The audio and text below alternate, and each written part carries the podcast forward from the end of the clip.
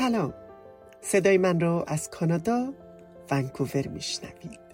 خوش اومدید به مجموعه برنامه زیر سقف آسمان در ایران وایر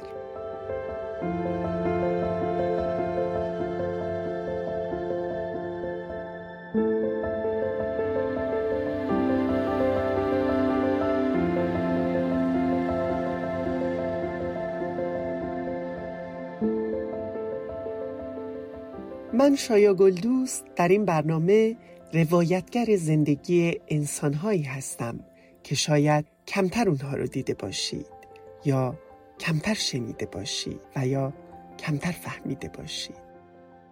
سلام می‌کنم به شما. من سوشام متولد 1375 این قسمت داستان سوشاست. زن ترنسی که تصمیم گرفته داستان زندگیش رو به اشتراک بذاره. به امید اینکه دیگران بشنوند درس بگیرن و آگاه بشن. داستان درد ازدواج اجباری تجاوز و فرار. همه بچه های ما یک تو بدبختی به دنیا آمدن با کلی مشکل. زندگی اون پر از مشکله. و هم یکیشم. حالا کم یا زیاد دلیلی که اینو فایل صوتی رو هم میفرستم اینه که شاید بالاخره یکی صدای ما رو بشنفه شاید یک نفر با گوش کردن اینا به خودش بیاد بگه خب اذیت کردن اینا بسته ای تغییری به وجود بیاد. بالاخره این کاری که از دست من برمیاد. چه انجامش ندم؟ چرا قایمش کنم؟ اینکه چه ضربایی خوردم؟ چه مشکلاتی داشتم؟ حتی موقعی که به دنیا اومدم متوجه شدم. علایقم سلایقم طرز فکرم. با بقیه فرق داره. می‌دیدم که با بقیه پسرا فرق دارم دوستای همسن سال خودم یه مقدار که بزرگتر شدم دوستای همسن سال خودم می‌دیدم دنبال حتی دنبال دختر اینا. من یه جور دیگه بودم. من دنبال مثلا یه نگاهی دیگه ای داشتم با هم هم کلاسیم. همیشه هم میفهمیدم. یه فرقایی دارم و باید از خودم مواظبت کنم. میترسیدم. کل زندگی مزیت شدم. تغییر شدم. درد کشیدم. کودک خوردم. انگار از اول خودمون می‌دونیم که یه چیزی سر جاش نیست. یه تفاوتی وجود داره. یه چیزی سر جای درست خودش قرار نگرفته که رفتار اطرافیان با ما فرق می‌کنه. نمی‌دونستیم چیه. من رسیدم به سن 20 سالگی. اون موقع تازه تازه خب من خودم آشنا شده بودم با اینستا و تلگرام و اینا. خب من گفتم 25 سالمه یعنی پنج سال پیش. پنج سال پیش خب اینستا اینا بازم یه جورای جدید اومده بود. من با کار کردن خودم آدم چیزی نبودم. با کار کردن خودم توی یک مغازه کافی‌نت. چون رشتم هم کامپیوتر بود تو سن 20 سالگی یک دونه گوشی خریدم و با کم کم آشنا شدم. همیشه این سوال برای من بود تو این برزخ بودم که من چیم؟ زنم مردم چرا اینطوریم؟ چرا؟ مثل بقیه نیستم. درد میکشیدم. درد. تو جهنم بودم همش تو برزخ بودم. تو سن 20 سالگی با تغییراتی خودم انجام دادم متوجه شدم آره یه چیزی هست مثل همجنسگرا یه چیزی هست مثل ترنسکشوال جامعه LGBT هست. بله ما هم هستیم ما هم آدمیم و افرادی مثل من هستن. و تازه بعد از اون رفتم خودم با پولی که خودم کار کرده و رفتم پیش روان پزشک من توی خانواده نظامی به دنیا آمدم پدرم گرتشی بود. رفتم. حتی حتی چیزم رفتم. یعنی روان پزشکی دکتر ارتشم رفتم. روان پزشکی سمت خب من تو مشهد به دنیا اومدم. روان پزشکایی که سمت مثلا خب خصوصی بودن هم هم رفتم. صحبت کردم.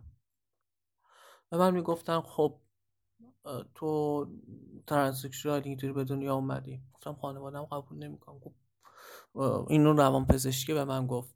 یادم نمیره. گفت نگاه کن قبولت نمی‌کنم. بالاخره چی؟ تو الان می‌خوای چیکار کنی؟ تو اینطوری به دنیا آمدی باید چیز کنی؟ ده زرج می‌کشی باید یه فکری بر خودت بکنی. خیلی تازه حرف این تازه پزشکی بود که خیلی فهمیده بود و چیز بود انگار اسمش هم یادم رفته آمریکا رفته بود و یک روانپزشکی درست حسابی در شهر مشهد بود. و منم پولیس ویزیتش هم خیلی گرم بود.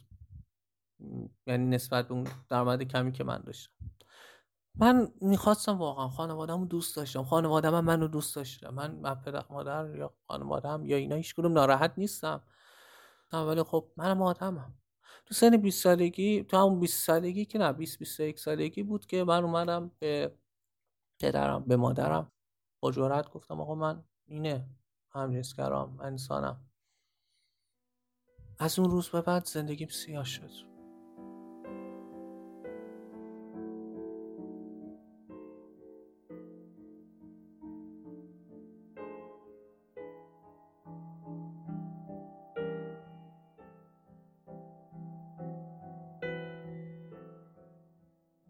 اول فکر می‌کردم هم جنسگرام و این اشتباه بود.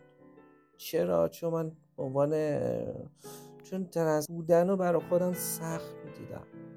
برای خودم یک چیز و شناخت کمی هم از خودم داشتم چون خیلی از کارها به من اجازه نمی‌دادن انجام بدم. خب؟ اجازه نمی‌دادن خواهر. وقتی یه چیزای بد بسته شده بلاک شده توی باره نمی‌تونی از خودت شناخت پیدا کنی دیگه. تو ایران تو مغز ما کردن یا زن یا من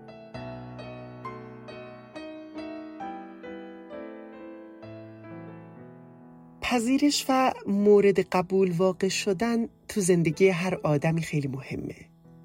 مخصوصا تو زندگی بچه های رنگین کمانی اما معمولا ازش محروم هستن.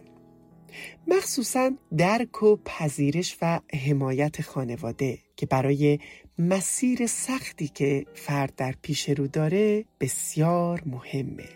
اما متاسفانه در اکثر مواقع نه تنها خانواده ها از فرزند رنگین کمانیشون حمایت نمی کنن بلکه تبدیل به یکی از بزرگترین مشکلات اون میشن.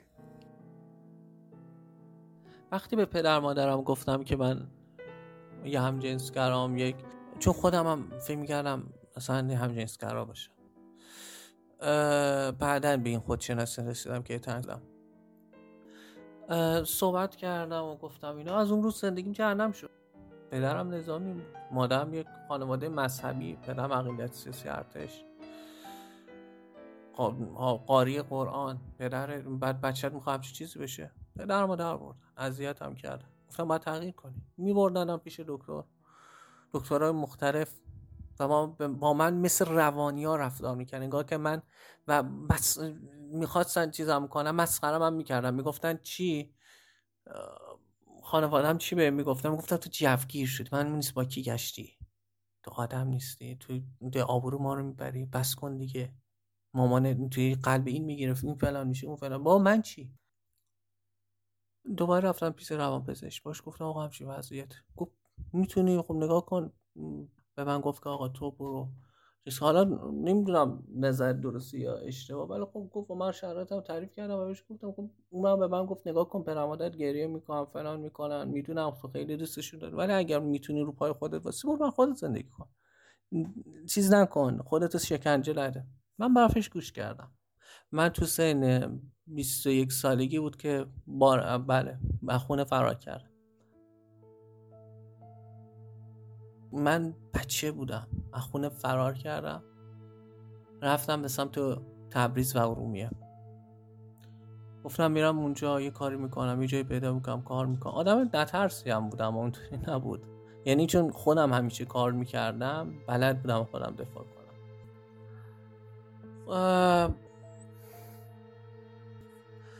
از خونه فرار کردم. پدرم خب نظامی بود.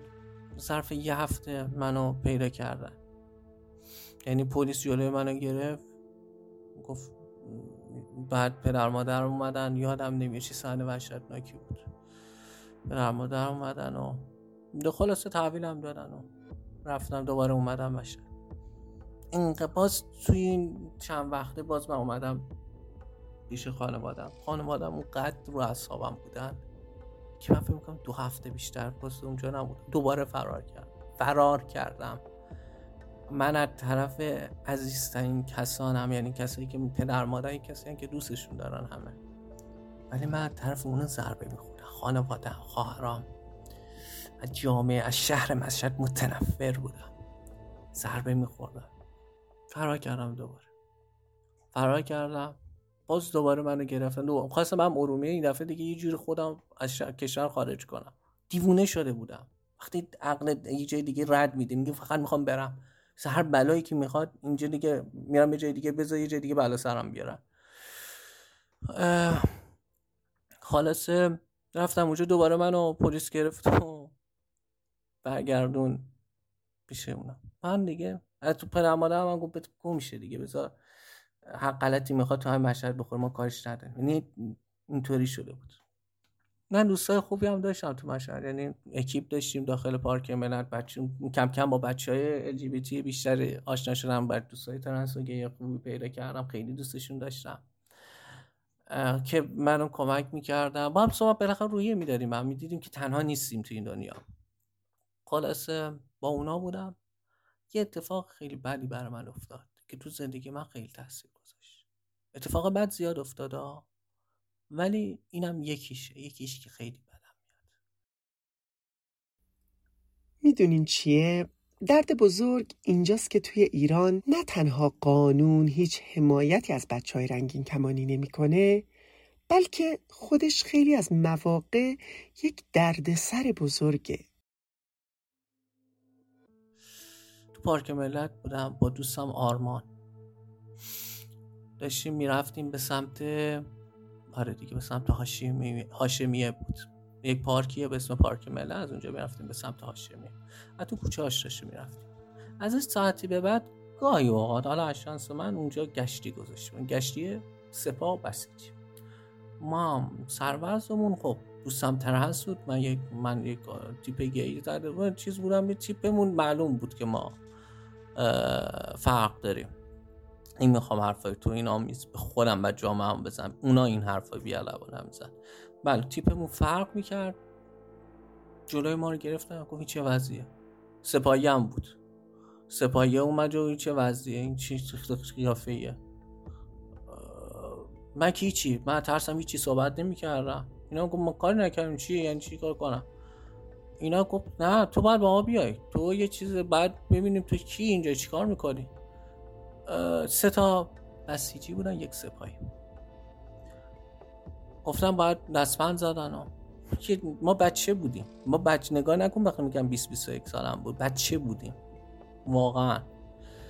ما رو دستبند زدن بردن داخل ماشین. ماشینش هم 405 بود. یادم نمیره. سه تا بسیجی. یک اون سپاهی یادم نمیره. سنش بالاتر بود.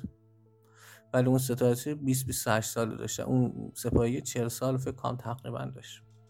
گفتم میریم قرارگاه ببینیم شما کی ما خدایا ما تا حالا همچی, همچی اتفاقاتی بر من نافتاده اینجا به هم باز دوباره یعنی شانس استرس میمردم. حالا بگو چه اتفاقی افتاد برای من.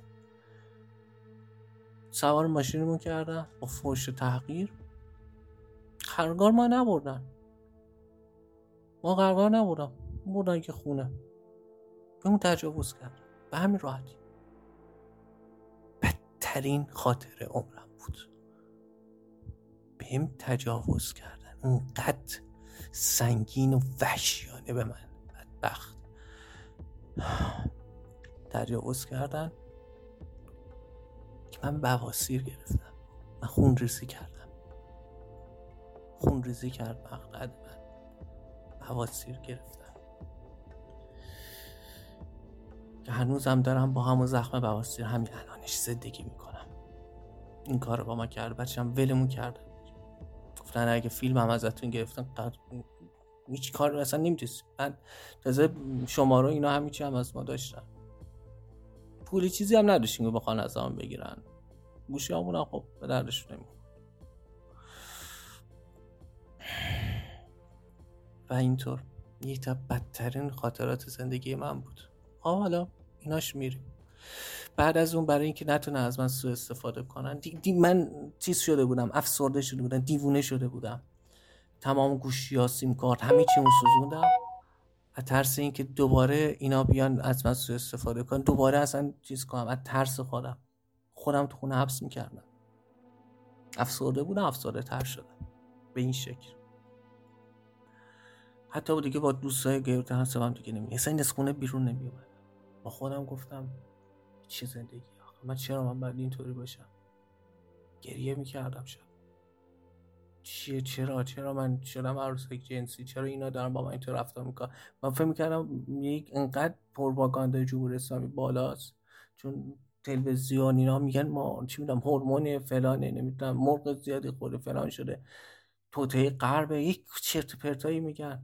مخصوصا این مردی که اون رایفی پور نفرت پراکنی کردن هم تو جامعه هم تو دولت قوانینی گذاشتن.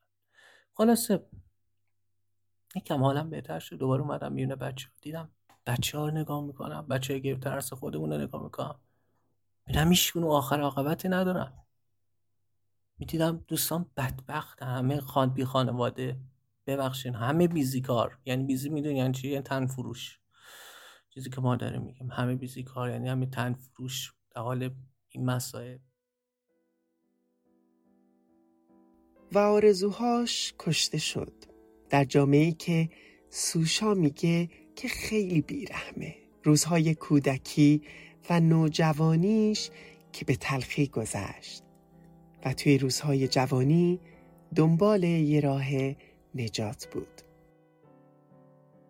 من در کل به دوربر نگاه کردم دیدم چقدر بعد واقعا LGBT بودن همش بدبختیه. یعنی با هر کسی تو ذهن خودش کلی آرزو داره دوست داره مثلا به جایی برسه با یکی دوست خلبان بشه که می‌خواد مثلا.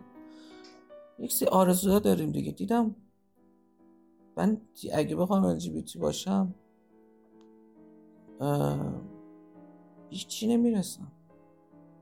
بدبخت میشم واقعا. واقعا همینه جامعه با ما بیرحمه. بقیه در تو حالت نرمال زندگی می‌کنم ما رو حالت وری هاردیم تصمیم گرفتم خودم رو عوض کنم. که اشتباه ترین اتفاق زندگی و مثل اینم بگم خدمتت که همجور خودت هم می‌دونیم رسانه ها جامعه ما قد به ما گفتن بیماریم که ما خودم هم باورم شد شاید مریضم نکنه من چیه؟ من, چه شدم؟ شاید بتونم خودم تغییر بدم. خلاصه من سعی کردم خودم تغییر بدم. پدر مادرم نقصه برام پیشیدن گفتن ازدواج کنه درست میشه. بزرگترین اشتباه زندگی ازدواج کردم. ازدواج کردم ازدواج کردم و سه سال ما تو این رابطه بودم. سه سال با یه دختری ازدواج کردم. ولی هر روز بدتر روز بعد. مشکلات مسائل جنسی. من نمی‌تونستم خودم رو کنم. سه سال زندگی من هم خودم رو بدبخت کرده همون دخترم نمی‌تونستم خودم رو ارضا کنم. شاید زمانی که می‌خواستم سکس کنم به زور با خودم در حال سکس با یه مرد می‌دیدم. وحشتناک بود برام. متاسفانه بچه هم به دنیا اومد. اونم به استاره خانوادم. گفتن بچه به دنیا بیاری زندگیتون محکمتره فلان منم واقعا می‌خواستم دیگه این نباشه.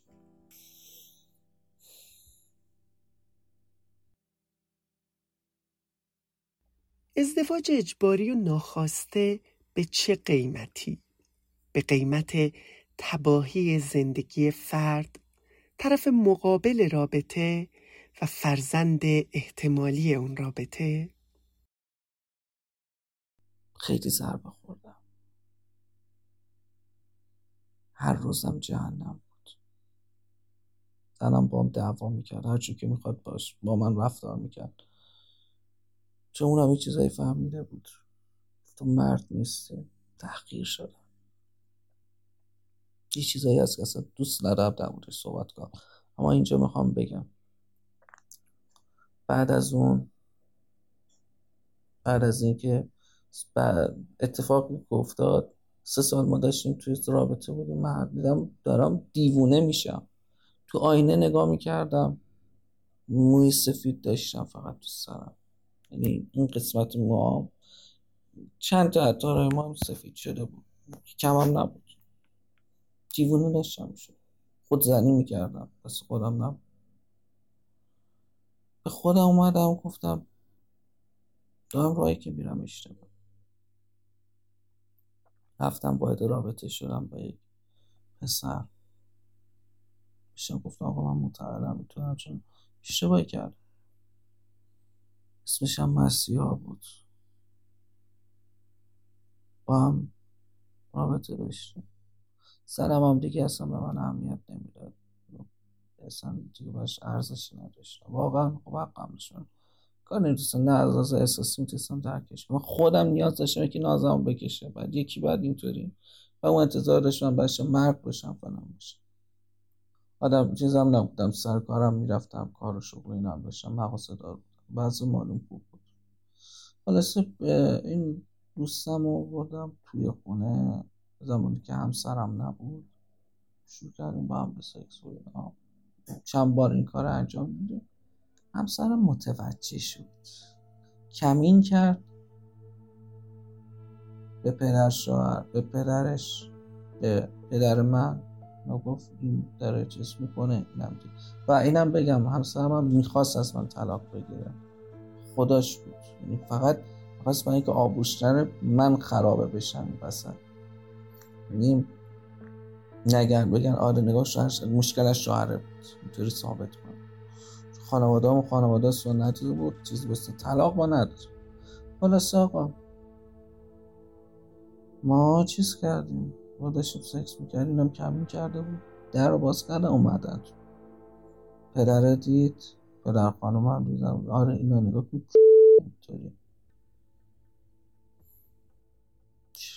فقط تو لحظه خودم رو دوستم سریع جمع و جور شدیم. اینا می‌خواستم ما بزنن دیگه. هر چی بود ما دیگه فرار کردیم از خونه. چند روز خونه این دوست و اون دوستم بودم. دیدم توی سایت اد ایران چیه؟ ابلاغی اومده برامو همون که برام صادر شده. بله خانم داره طلاق بگه اینا میگه آقا این پیامک هم که برام ارسال کردم پیامک هایی که برام پیامک کردن از چیز تو گوشیم. چون جواب تلفن که نمیدن آره ما می‌کشیم. هم پدر خانم هم اینا می‌گفتن می‌کشیم. تیکی تیکت می‌کنیم تو آبو رو پدرم هم گفت می‌کشم. قانونم نمی‌تونه چیزم بگیره. حکمت هم نباتی زنم تهدیدم می‌کرد. چند نفر مشورت کردم بودم خب گفتن نگاه کن تو الان حکمت لواته تو زن داشتی فلان که طبق این قانون. این پیامکان نگاه کن اگه سرتم به برن یعنی چیزی نمیشه. یعنی نمی‌تونن از دست هم تو هم از دست خانوادت قرار کنی هم دست دولت و اینجا پایان زندگی در ایران بود. وقتی مجبور میشی جونت رو برداری و فرار کنی. فرار کرده اومدم ترکیه. الان دو ماه ترکیه اشتباه کردم. اشتباه این بود که خودم رو باور نداشتم. اشتباه این بود. خودم رو باور نداشتم. دارم اینجا به همتون میگم خودتون رو باور کنید. ما بیمار نیستیم ما انسانیم. ما الان دو ماه اومدم ترکیه. آواره و بدبخ شدم. آواره و بدبخ شدم ولی بازم خیلی حالم بهتره. چون دارم به سمت درستی پیش میرم. آزاد شدم. آزاد شدم. خیلی کارا خیلی چیزا می‌خواستم که نمی‌تونستم. آزاد شدم. حتی با اینکه خودت میگه ترکیه جای خوبی نیست. فرق با ایران نداره. ذره آزادیش ذره بیشتره. ولی آزاد شدم. خواهر نکنین اشتباه من. خیلی مثل من خواهر خیلی چون اینقدر تو جمهوری اسلامی ایران پروپاگاندا کرده تبلیغات رسانی انجام داده میگه آقا ما بیماری ما ما توته قرب و چطور؟ یه چیزای اینطوری می‌سازن. ما گوش نمیدم ما با هورمونی خوردیم اینطوری شدیم. یه چیزای بر ما بدبختا می‌سازن. اینطوری. الان دارم تلاش می‌کنم. واقعا زندگی کنم. بشه اون چیزی که می‌خوام. می‌خوام یه روز به خودم افتخار کنم. این کار کنم که جامعه LGBT بهم افتخار کنم